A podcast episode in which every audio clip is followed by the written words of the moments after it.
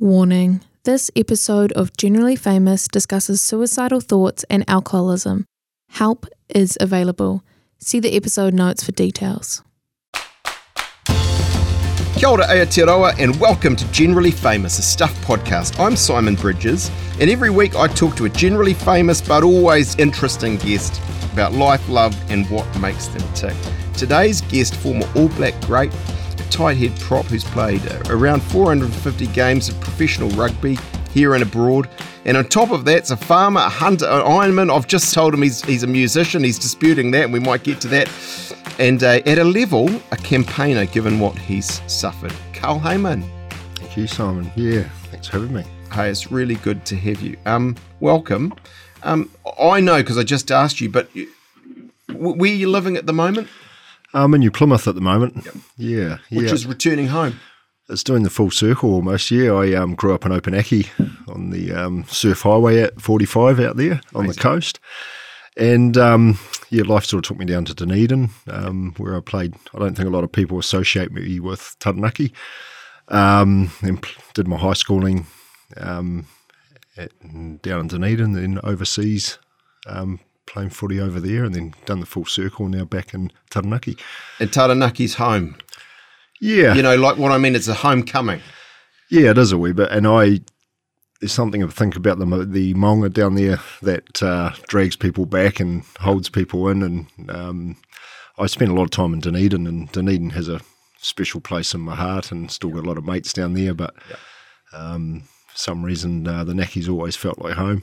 I um, well, it just shows how old I am, and you're just a bit younger than me. Um, when I first saw snow, it was Mount Egmont that we went to with um, Nelson Young. There you go, a, a, friend of the family who lived there as a principal, a primary school principal there, and uh, you know it's great. Of course, now Mount uh, Taranaki. Um, I think I know as well on this. You do, right now for a crust, you're you're chartering. Yeah, yeah. I run a um, a 1953 RNLI lifeboat um, that out of New Plymouth that does um, tours around the Sugarloaf Islands. Um, I've been doing that for about three years now, and um, so that's sort of my. It's a bit of a seasonal job, um, but yeah, we, and I suppose it's been a bit slow with COVID and stuff, but it's hopefully it's picking up.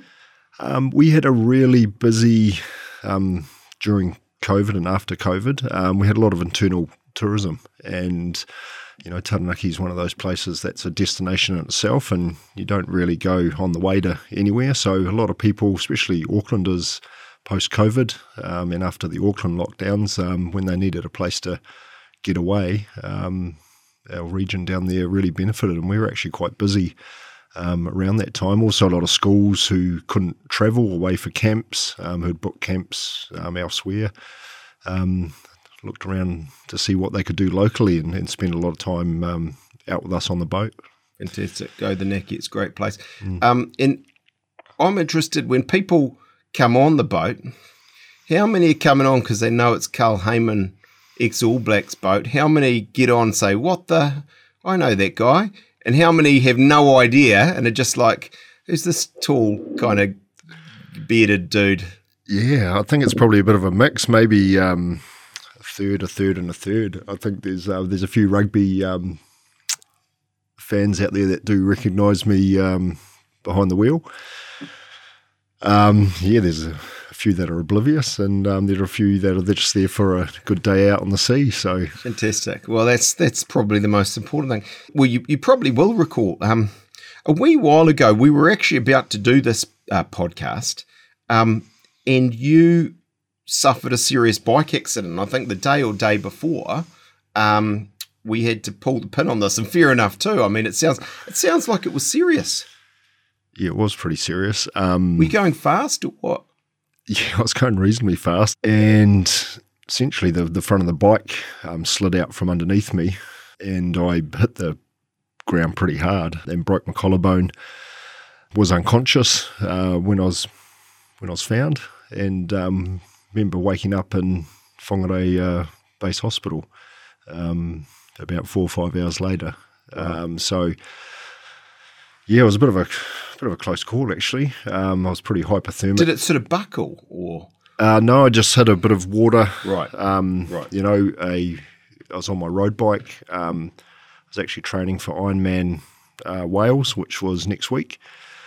Um, and yeah, since since then I haven't really been able to do a whole heap. So I've pulled out of um, going over to do that. But um, Oh, so that's a Yeah, bugger. You would, you would have, because what would that have been? uh, I've read your book, great book, and we'll come to that head on. But um, would that have been your third Ironman? Uh, that, More yeah, that. fourth, um, a fourth Ironman event. So I've done two Ironmans and then a um, Kiwi Man, which is the Taranaki version of, of Ironman, um, up a, cycling up uh, all the mountain roads and which is a pretty beautiful course. But um, so that's a bit of a a bit of a shame. But um, I'd spent a week in hospital, um, and then just with trying to get my collarbone back moving again, and it was just going to be too much um, too soon. So um, always next year. How's your recovery now? Any effects, lingering effects from the, the crash, or you sort of back bounce back? Yeah, I'll bounce back. I'm pretty good. You know, my shoulder's back. You know, I'm doing well, and yeah, still. And I think just normally day to day, um, you know, just the concentration things with the brain, anyways, you know, quite difficult. So having another whack on the head is not No. not, not ideal. Um, But yeah, I'm feeling a lot better as time Fantastic. goes by. Oh, fantastic. I'm sorry you missed out on Wales. Um, look, we, we, we better talk a little bit of rugby because otherwise there'll be, you know, a lot of Kiwis who'll be sad about that. I mean, you you, you played since you're young. I think you, you actually preferred cricket, did you? And and you made your parents proud and, and you were good, very good, school, club, regional, the Highlanders. Um, and then, of course, the pinnacle of it all, um, you know, here in New Zealand, but actually globally probably as well, the All Blacks. Um, you were the thousandth. So do you think there's anything in that or not really? Just a number. I don't know. It's it just sort of. Um, it did literally. If I look back to it, Mark Ranby and myself were um, two substitutes to go on, and we were both new All Blacks at that that stage. And I think it was maybe they thought it'd be symbolic that two younger guys run on together, and it just ended up alphabetically that I ended up being the thousandth. Um, It's got a good ring to it. it does have a good ring to it, and I, I like to think of myself as one of many. But um, I think I made my way onto a Speight's um, bottle top or somewhere along the way, like a, Who one was of those kind of thousandth? who was the thousandth Yeah, All Black. fantastic. But um, yeah, I think just to be part of that part of that group's amazing, and certainly more happy at the time just to be one of many. Yeah, amazing. I um I laughed. I thought it was one of the um a great part of, the, of your book. You, you know, when you there were rumors, and your dad was getting them from old um oh what's his name Wayne Uh, Gordon Hunter. Gordon Hunter. I'm sorry. And uh, and but he, he probably more than you. He didn't want to get his hopes up, um, which is so often the case with fathers and things like this. Not that mine would know, but um, and you know it was it was back in the time of there were no smartphones or well there were some phone cell phones, but you know it wasn't like we've got now saturation of cell phones, internet. So you were listening to the old wireless, the radio, when you found out. Yeah, I, I don't really remember it too well, to be honest. I, I, we were listening to something, the wireless or the, the TV. I can't quite remember, but we were all huddled round, and I'd had a pretty good Super Rugby campaign, and we sort of got an inkling that I might make it, and I just sort of thought, oh, maybe I'm a bit young, or and yeah, my name got read out, and I was, and it was obviously heaps of excitement. And then I got a phone call straight away saying, "Oh, you need to get down to the the leisure lodge, I think it was in North Dunedin." So Kiwi. and I was uh, didn't bother to get changed. And I remember having a like an old woolen jersey and a my um, Adidas had these sandals. And I had my socks on, so it was socks, sandals, shorts, and a, a woolen Hung, jersey. little hungry shorts too. I think you know it's um, it couldn't be more provincial Kiwi, could it? it was pretty gra- grassroots look. I'd like to like to call it. It was grassroots. The other thing, um, you know, and I suppose you have a lot of views around being in the All Blacks, but uh, reasonably early on into your, your um, All Black career, uh, there's a bit where you sort of said it was a bit underwhelming. You know, unlike say the Highlanders, I think where you felt that there was a bit of a sense of family. You know, and the, the ABs, it's a bit more off the field at least. Everyone's in it for for themselves. Is that is that fair comment or back then? I sort of early on, I think it was it was certainly different, but that like in and with regards to what you're saying, like I don't think there was that unity. And we're talking like 2001. Yep. Um, then again, when I was in the team in 2003, there was a real.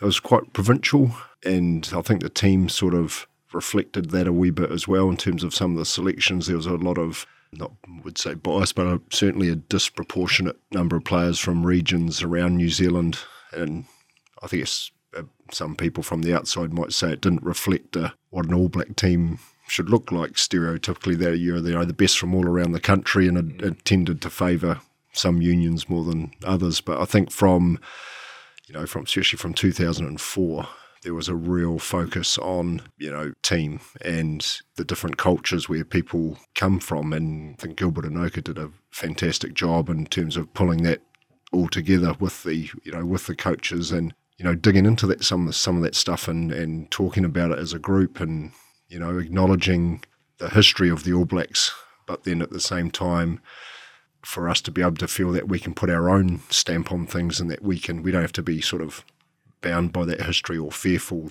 and we can go and create our own history as our own team. And I think as we put more and more time into that, although it didn't end great for us in terms of winning a World Cup, we had a really successful period of at least three or four years there with the Lions tour, and that was um, that was really successful and probably laid the groundwork for the eventual 2011 World Cup win to some extent. That we went through that loss in 07 and people were kept on, um, you know, the coaching staff, and that everyone learnt from you know what what went wrong um, instead of the usual practice which happened after World Cup is that you know coaches got fired and it was like let's look for something else and there was some continuity in New Zealand rugby um, which I think has served served it well.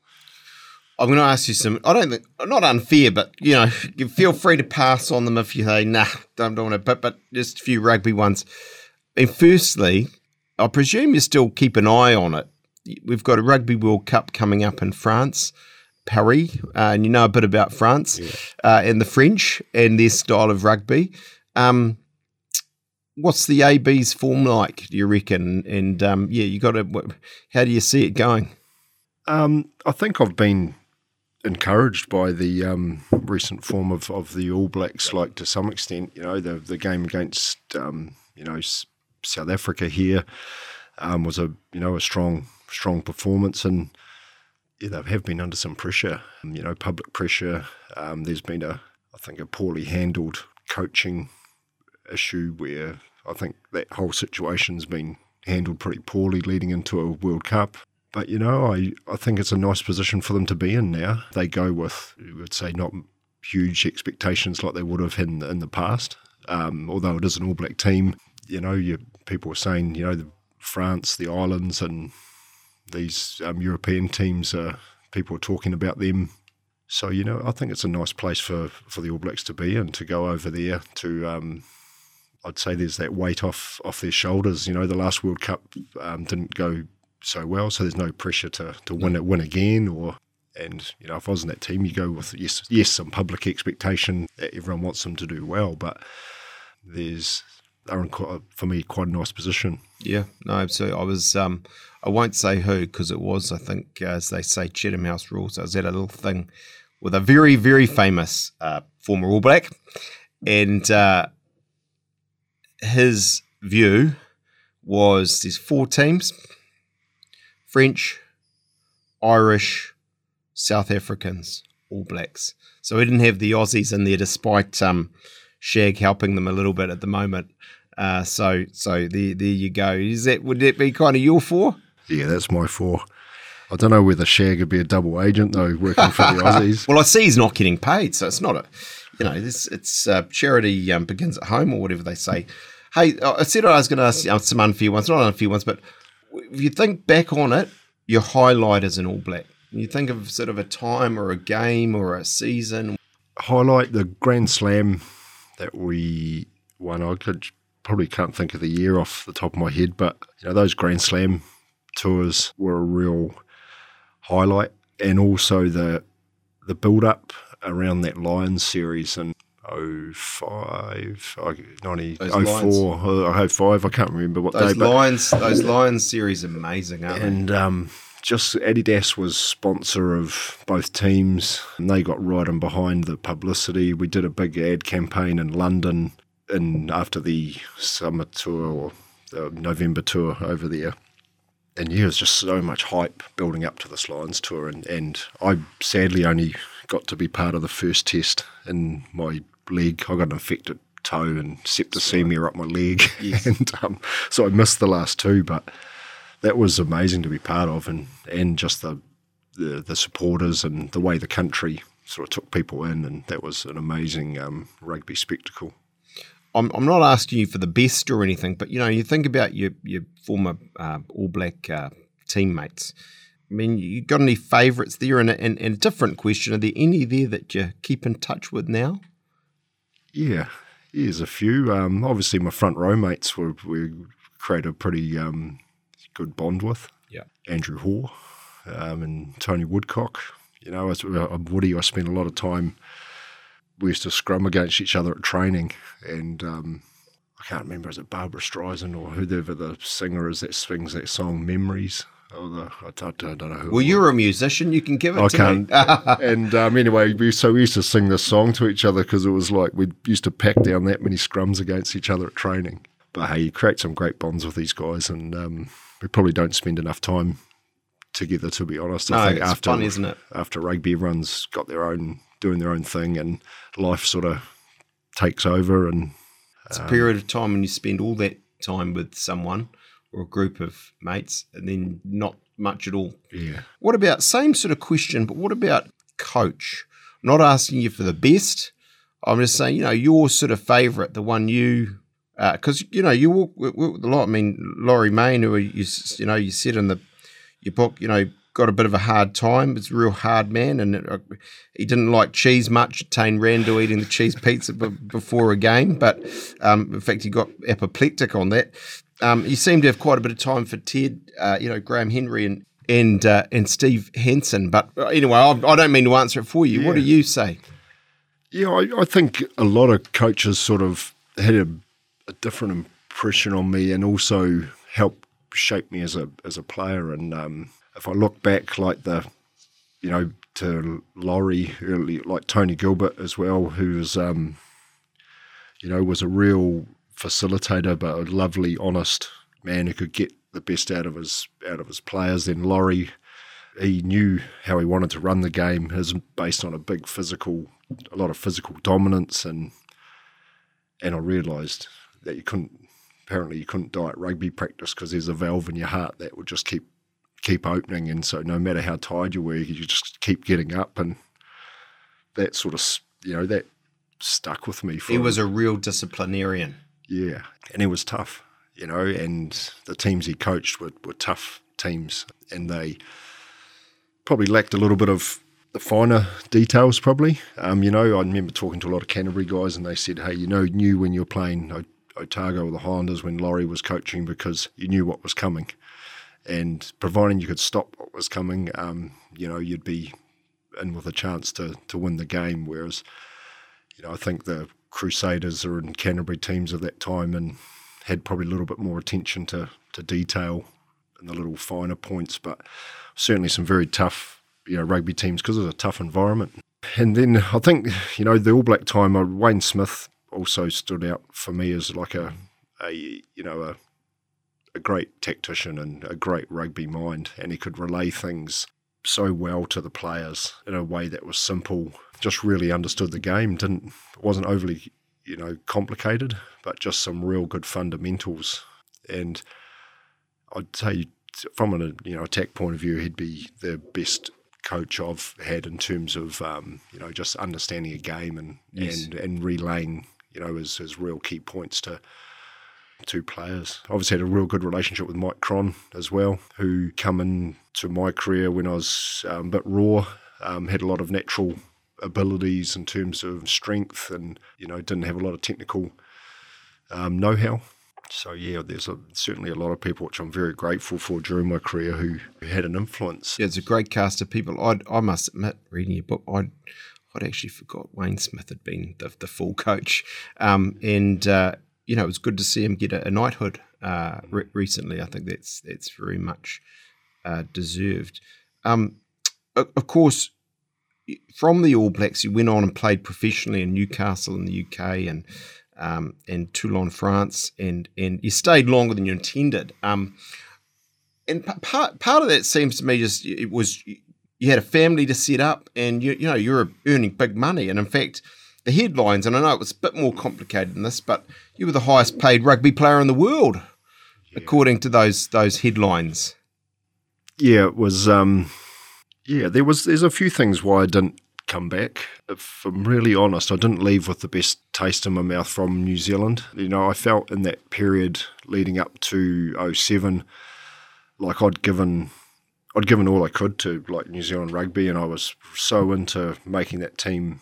Obviously we didn't win the World Cup, but you know, for those that amount of time there was a real drive to to get there. I sound I found a little bit I felt that how my departure from New Zealand rugby was handled probably didn't reflect what I thought I'd given to the team. Like just around mainly the, some of the comments from New Zealand rugby around, oh, we offered him a farm to stay, which wasn't entirely true, but it was a play on what was actually happening at the time. Like I talked about going back to Taranaki, and they said the NPC union said, well, if you want to come back, we'll lease you some land so you can get yourself going on a on a farm. And a, a lease of farm back then was probably about sixty or seventy thousand uh, a year, which would have fallen in line with what an NPC contract was. But you know, the the discussions coming down New Zealand rugby saying, oh, you know, we tried to make him stay, we tried to offer him a farm, and so for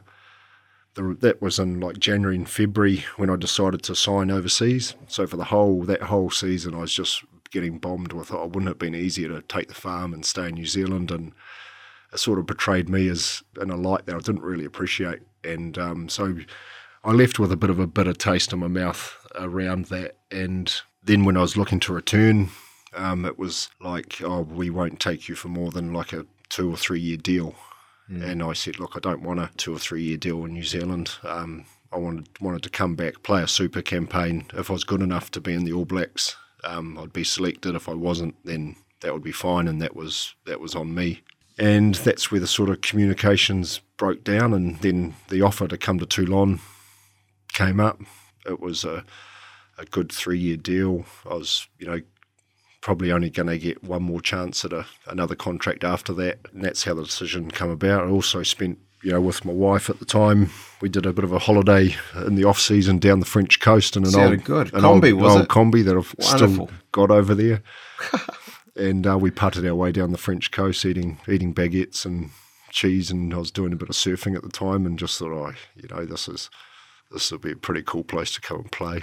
Yeah, um, no, it's um, it's quite interesting how many um, former top um, Kiwi sportsmen, All Blacks, and the like um, do end up in that part of the world. I think it's that you get the taste of it, you know, touring over there, and uh, no, it's it's understandable. Of course, um, one thing that was far from good about rugby was the the repetitive, you know, brutal nature of the contact. And I look at you actually, and I don't know if I'm saying the wrong thing to you, but you know, and you look good. You're, you're fit, and but you know, your nose you know, your ears. I can't see your ears right now because you've got headphones on. I mean, they they they show a guy who has played a uh, a heck of a lot of of contact sport. Um, you know what we know now is you've been diagnosed with early onset dementia and, and probably um, or probable chronic traumatic.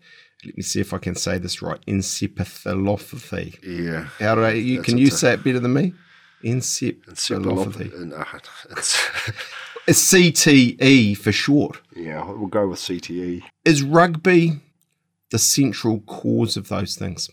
Yeah, excuse me. In my view, uh, yeah, in a short version. Yeah, I think there's a lot of information out there, and there's a lot of you know, there's a lot of discussion around. Oh, there's we need more research, and there's other things involved, and so there is a lot of information swirling around out there.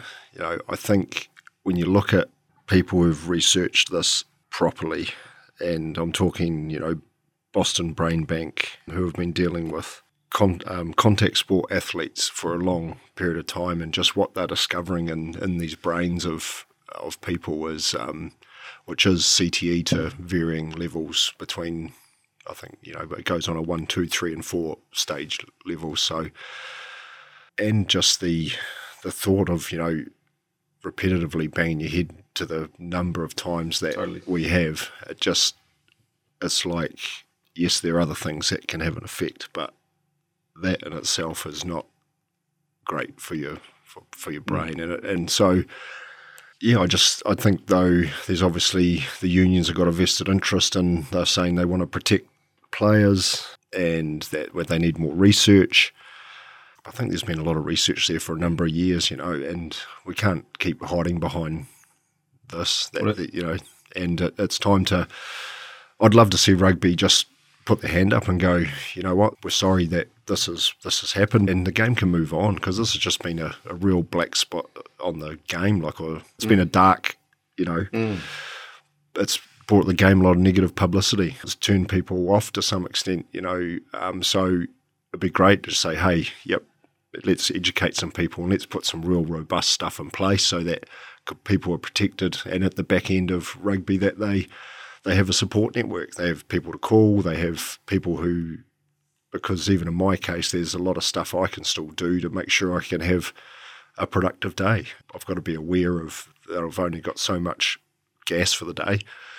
Once that's gone, it's not great, but you know I can manage that and I can still be productive. Um, so you know, how do we inform people and put support around them? So I um I wanted to ask a question here for you, but I obviously agree with you. I mean, uh, we we know the MRI scans and your diagnosis show brain brain bleeds, irreversible um, brain damage, um, and and I think we you know as your book makes clear, and I've just written this down. Is you know you, in layman's terms, you were throwing your head and neck into scrums and scrum machines each time, pushing the soft jelly of your brain into the wall of your skull, and doing damage, you know, slowly but surely over what thousands of times, right? yeah, I would. Yeah, but in a scrum machine, like I'd, I'd hate to do the sums on, you know, how many scrums per week and I think someone did for me. I think it's 150,000 roughly knocks to the head. And the, the, the physical effects, I'm not going to go on, but and the mental effects are, are undeniable. I mean, you poor memory, hard to concentrate, inability to kind of, you know, moodiness, crushing headaches. I was struck by some of your stories. Um, you tried to get your kid a passport, you couldn't remember his name. yeah, um, you're driving somewhere, and um, and as a son of a father who's now passed who had dementia, you know, saw this in him actually, and you don't know where you're going. Um, h- how is it for you right now? Or by much, I mean not right this second, but you know, currently, how how how's it sort of how's it going on this? Um, if I can call it a journey, but yeah. journey. Oh, it is a journey, yeah, and it's a day by day journey. It's um, how's it going now? There's good days and bad days. It's um, but it's you know trying to plan and trying to have regular breaks. And the big thing for me has been accepting it, you know, and um, I bet. I lived in denial for ages, and and you know, there's still part of me that is a bit that way, um, especially around working. And I was always a hard work, like you know, probably saw it through my parents when I grew up, like working on the farm. That you know, you go and do a good day's work, and and I took that sort of work ethic into my rugby, and now I'm at that point where, hey, I can't carry on like that because I just don't have the physically I'm okay, but I just don't have the mental energy to sustain a whole day of mental stimulation, whether it's just conversations or so yeah, accepting that was really hard. And it really affected probably my self confidence for a start, just because especially coming from a high level sporting environment, now I have like I don't really have a sense of achievement or, you know, what's a successful day for me now um, compared to what it was maybe five or six years ago or even longer. So just accepting that's been been quite hard. For me now it's about planning, it's about small little windows during the day where I'm productive and, and trying to stick to that the best I can and that's that's a big big tick box for, for me at the moment. So also sort of makes you realise what's important and um, kids and family and relationships and, and stuff like that. So yeah, there's it's it's been tough, but there's also been heaps of positive, like trying to look at the positives of it. You know that there's still positivity. There's still things I can do despite being a little bit restricted, and that's how I I have to look at it anyway.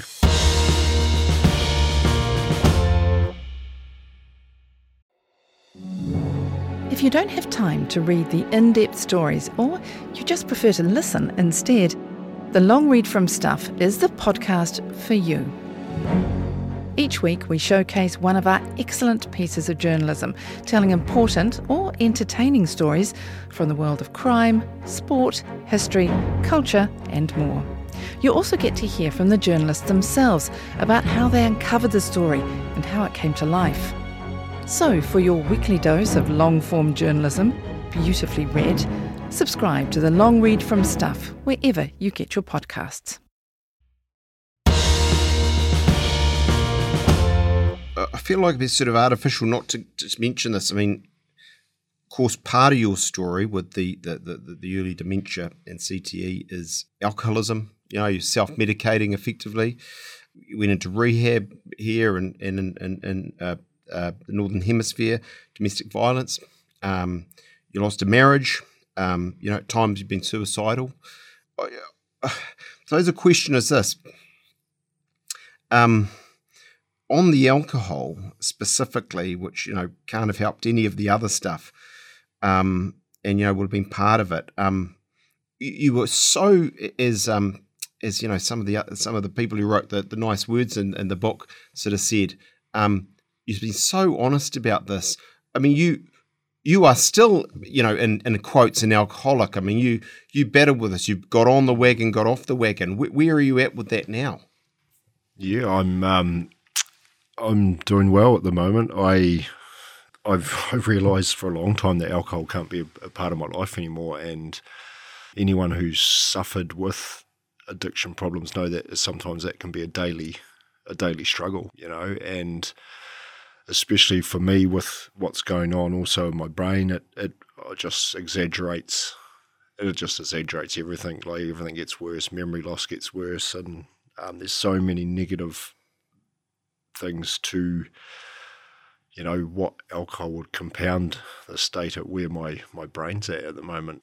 In terms of that it's a it's a real daily a daily thing for me. It's just and just stay sober for today um, and let's attack tomorrow tomorrow. Um, but I I um, I'm certainly aware of my my issues um, with with alcohol and I'm doing I do my best to seek support you know through other people. And to eliminate that from from life, uh, you know, as much as I can.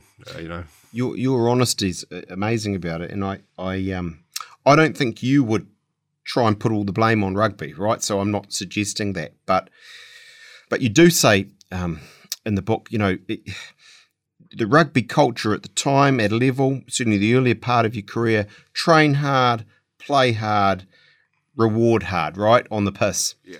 Do, do you think the culture's better now? Oh, it's certainly changed a lot. Um, and yeah, going back to our early days, it was exactly that. It was, um, I remember my first coach at Southern saying, I'm going to tell you some advice for your career. And he said, train hard, drink hard, and win hard games of rugby. Mm. And that was like a kid coming out of high school. you know, you're like, oh, is that how it works here? And and it was, you know, and to some extent, it was it was fun.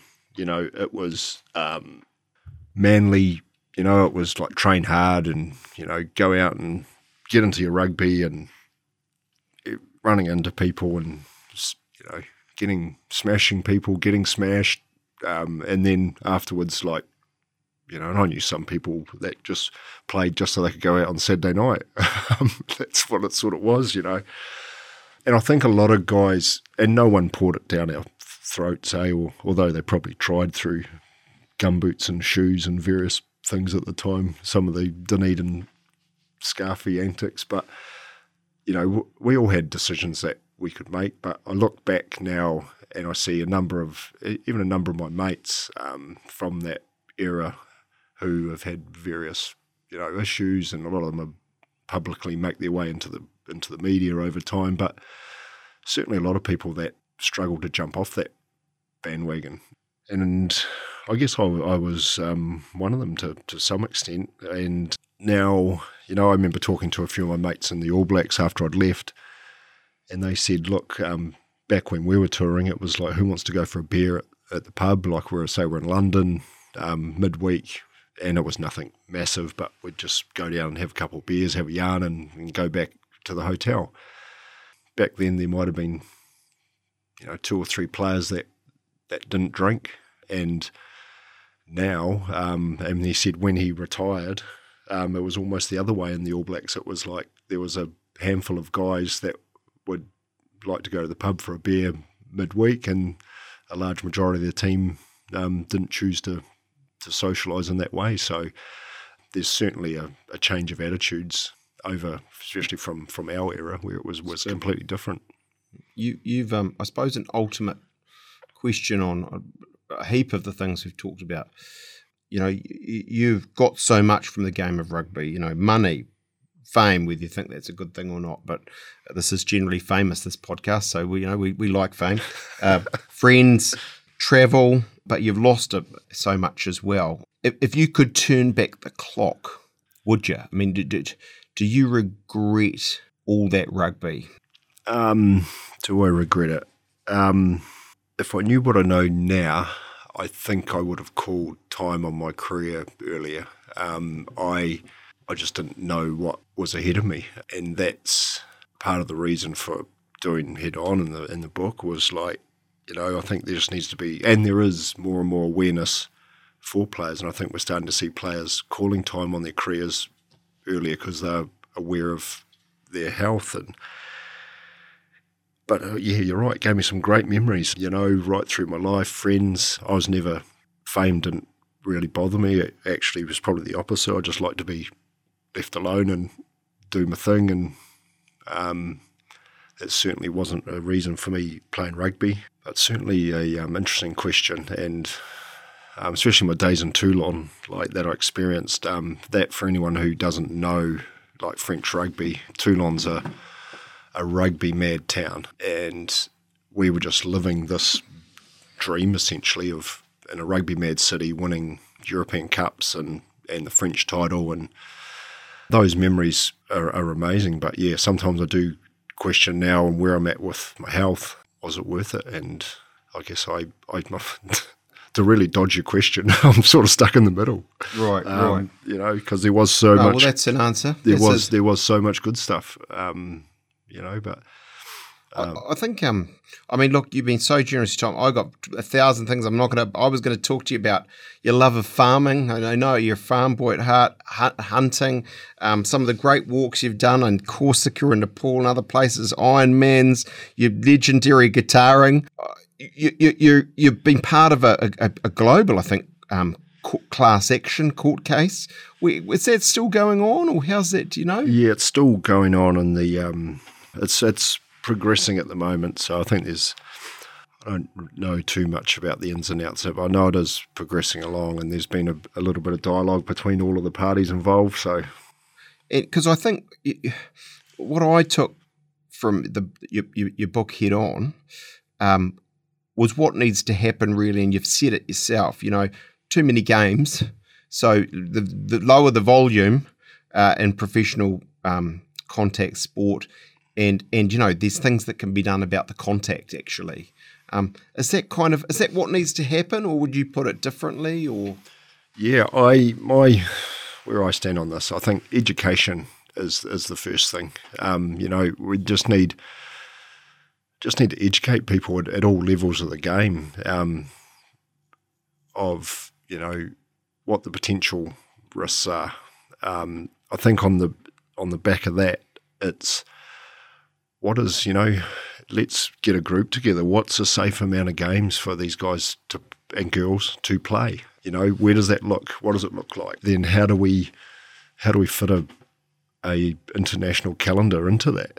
Um, so we don't have players coming out of Super Rugby competitions then playing essentially an All Black season, then playing um, then coming back and then going on an India tour. It's like where's the it's and it's a great time I think for rugby to address some of these issues and then come out the other end with a product which is far superior to um, the current product. And I think it's a really exciting time where instead of having the, the denial and the status quo, well, let's you know, let's put our heads together, um, so to speak, so to yeah, speak, in a non-contact in way. a non-contact Right. way, and and really discuss and and nut this out. So you know, broadcasters are satisfied that you know they've got rugby and meaningful games and certain slots, and players had an have an adequate um, rest period of you know an off season and breaks during that, and whether that means bigger bigger squads, um, whether that means you know what that looks like. There's so many little things that we can do to help um, the players in terms of minimising the repetition that they're exposed to of um, of not just head injuries but just knocks, uh, and that was the real blow for me was the repetitive nature of these injuries over time. It wasn't the fact I got knocked out all the time and got back on the field, and it was just I was getting every week for ten months a year for nearly twenty years. I was just getting um, constantly banged around, and, and my head was getting banged around. So, and we have those discussions, and on the back end of that, just support support for for people who need it, and having a clear line of, especially for families as well. Like this affects families and support people as well. I, I've I've met a lot of a generation of All Blacks who played, um, you know, in the seventies and early eighties. Talk to them about how their lives are now living with dementia and how they're so reliant on on family members to be um, caregivers, and that's um, I think that's tough, and I, th- I think you know on the back end of people's careers because those guys have added to the brand of New Zealand rugby as well. You know they've paved the way for a professional game, and and now there's a lot of people out there who are struggling for for support. So I think they're the sort of main areas I'd like to see as you know education, um, big discussions in the game around how we can minimise risks to players. Um, then on the back end of that, like a real robust support network. So, um, you know, once players finish their careers, they have access to to be able to be tested. You know, to be able to be looked at. One of the reasons I joined a legal the legal action overseas is because I couldn't get anywhere in New Zealand to to see someone. You know, I went through I went through my GP, I went to ACC. They said, We decline your claim because we need more information. And so I was like, Well, on the other hand, there's someone in the UK telling me, Get yourself to UK and we'll put you through all the testing, we'll get your brain scanned and and we'll get some answers for you. So if I'm here sitting in this position, you know, having headaches and forgetting stuff and being generally irritable um, with no real cause behind it and trying to live my life and then which road you know it's pretty easy to which road most people are going to take so i think there needs to be something done about those those access ways to for people to see trained um, professionals and specialists Thank you. Do, you. do you think you mentioned denial before? Do you think NZ Rugby is capable of being up for this? I, I hope so. Um, I think it's the right thing to do. You know, I think the more it gets kicked down the road, the more it's going to drag on, and there'll be more stories coming out. Like I'm not, I'm the tip of the ice, iceberg, or you know, one of them. There's, you know, you, you've seen a few articles recently of a generation older than me, uh, Bruce Robinson, Yatane Norton, you know, and I think slowly the scary thing for our generation is the knocks that we're taking. We now play 10 months a year, uh, whereas that older generation, they might have had a few rough training runs during the week, but essentially their season was six months, six months a year. So, you know, what is what does it look like for my generation when we're in our 60s? Um, and that's, you know, that's a bit of a scary question to ask. You- You've been on treatments. I mean, one you remember one you you said made your um, pee turn blue, which meant you couldn't wee on the seat anymore. um, not that you or I would do that, but um, I just wanted to end with a bit, bit of hope. Really, if there is the medical science and the treatment, you know, g- g- getting somewhere. Is that is that and has it helped you? Is it helping you now? Yeah, yeah, it is. Um, if I look at where I was at um, probably a year and a half ago. Um, you know, I've, I've since um, been to Mexico, of and and you know there there are treatments on the horizon, and there's a lot of companies investing money into technology and also medication that can slow. I guess that the it's in an early stage yet, so you know it's probably not my place to say too much about it. But there is stuff on the on the horizon, and I certainly found benefits from, especially in my sleep. I'd never had an issue sleeping in my life, and when I played rugby, I think all the trainers used to go because we had to fill in these things about sleep. And they're like, Do you know that you sleep probably about two or three hours more than any other person during the week? But I got to a stage a while ago, I couldn't I couldn't sleep. I'd be up at two or three in the morning and and just couldn't go but couldn't get to sleep, headaches. Mm. Um, Djokovic, I read this thing yeah. about Djokovic, the tennis player, obviously, and he um he he reckons sleep was the most important thing in his regime, more important than the stretching and the several other things. Right? Yeah. He was completely um, fixated on getting, I think it's eight and a half hours sleep. Yeah, yeah, and and it's such a you know, and I I found after the treatment I certainly was, I was sleeping better. I'd less, you know, a lot of the symptoms had hadn't gone away, but certainly not as strong. So you know, I think for people out there who are having issues, um, that there is there is hope out there. There's stuff on the horizon that's that's coming it's in the pipeline and um, I think that gives people a lot of a lot of or can give people that you know there is things on the way. All right, let's wrap up asking the questions I ask every guest. We call this section general knowledge. Um, they are ridiculous. If you have to pass on any, I won't. I'll forgive you. Um, if you could be somebody else for a day, who would you be? Um, what about the guy that won 38 million or whatever a few, a few days ago?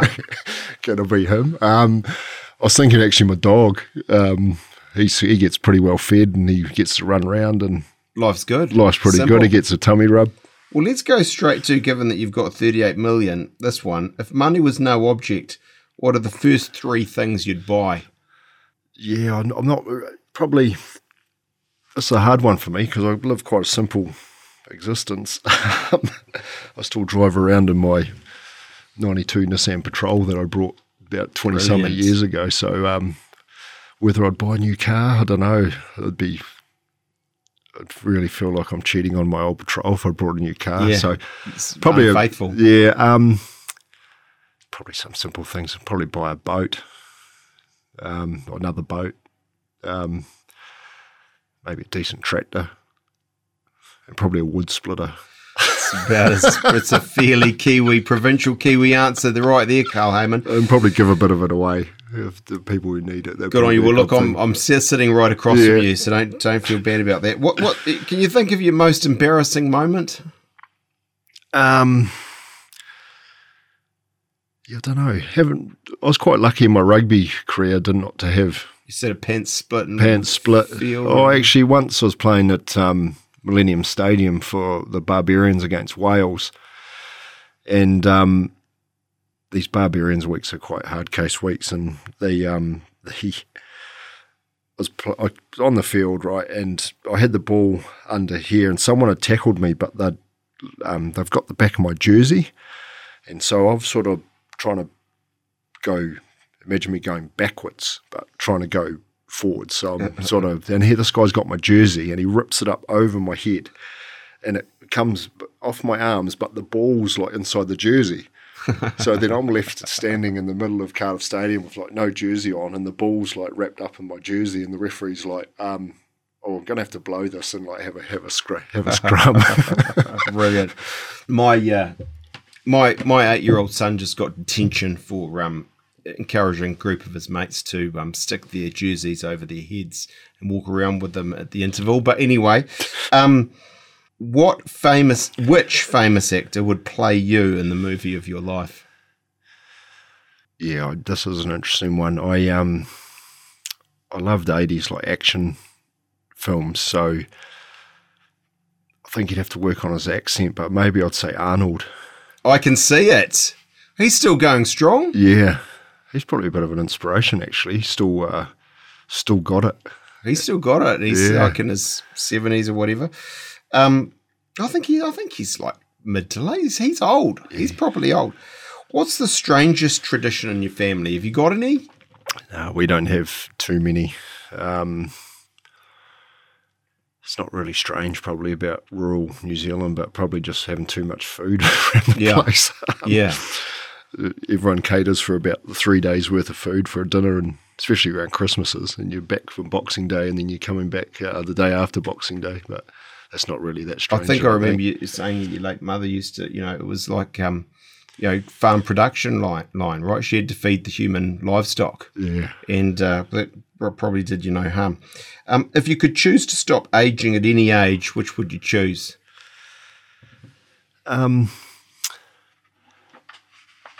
probably quite young, I reckon. I, I've, you know, been looking into, especially myself recently, and just thinking a lot about. Um, I think when we're young, we um, and you're just a kid, like you're you're being, and you, you're, you know, you're just playing, and you're essentially having fun, and then as life goes on, sort of life takes over, and then it's. Uh, but I think the freedom of being at that age, and you essentially got every well, normally, like not same for everyone, but you know, I was lucky. We had, you know, we had three meals a day. We had, you know, we had a few toys, and we had had things. So, you know, um, and then you get into this treadmill of life where you know it's about your job or it's about you know the stresses of life, and I think at that age you're just free to Totally. to do, and I think that's a yeah a cool um,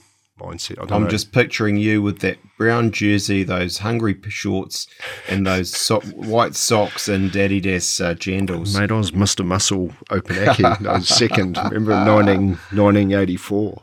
Like that's that was uh, Pinnacle of that your was career. my glory days. You know. Fantastic. Hey, Carl Hayman, thank you so much for telling an important story um, with integrity and honesty and a bit of humour as well. Really appreciate it. Thanks, Simon.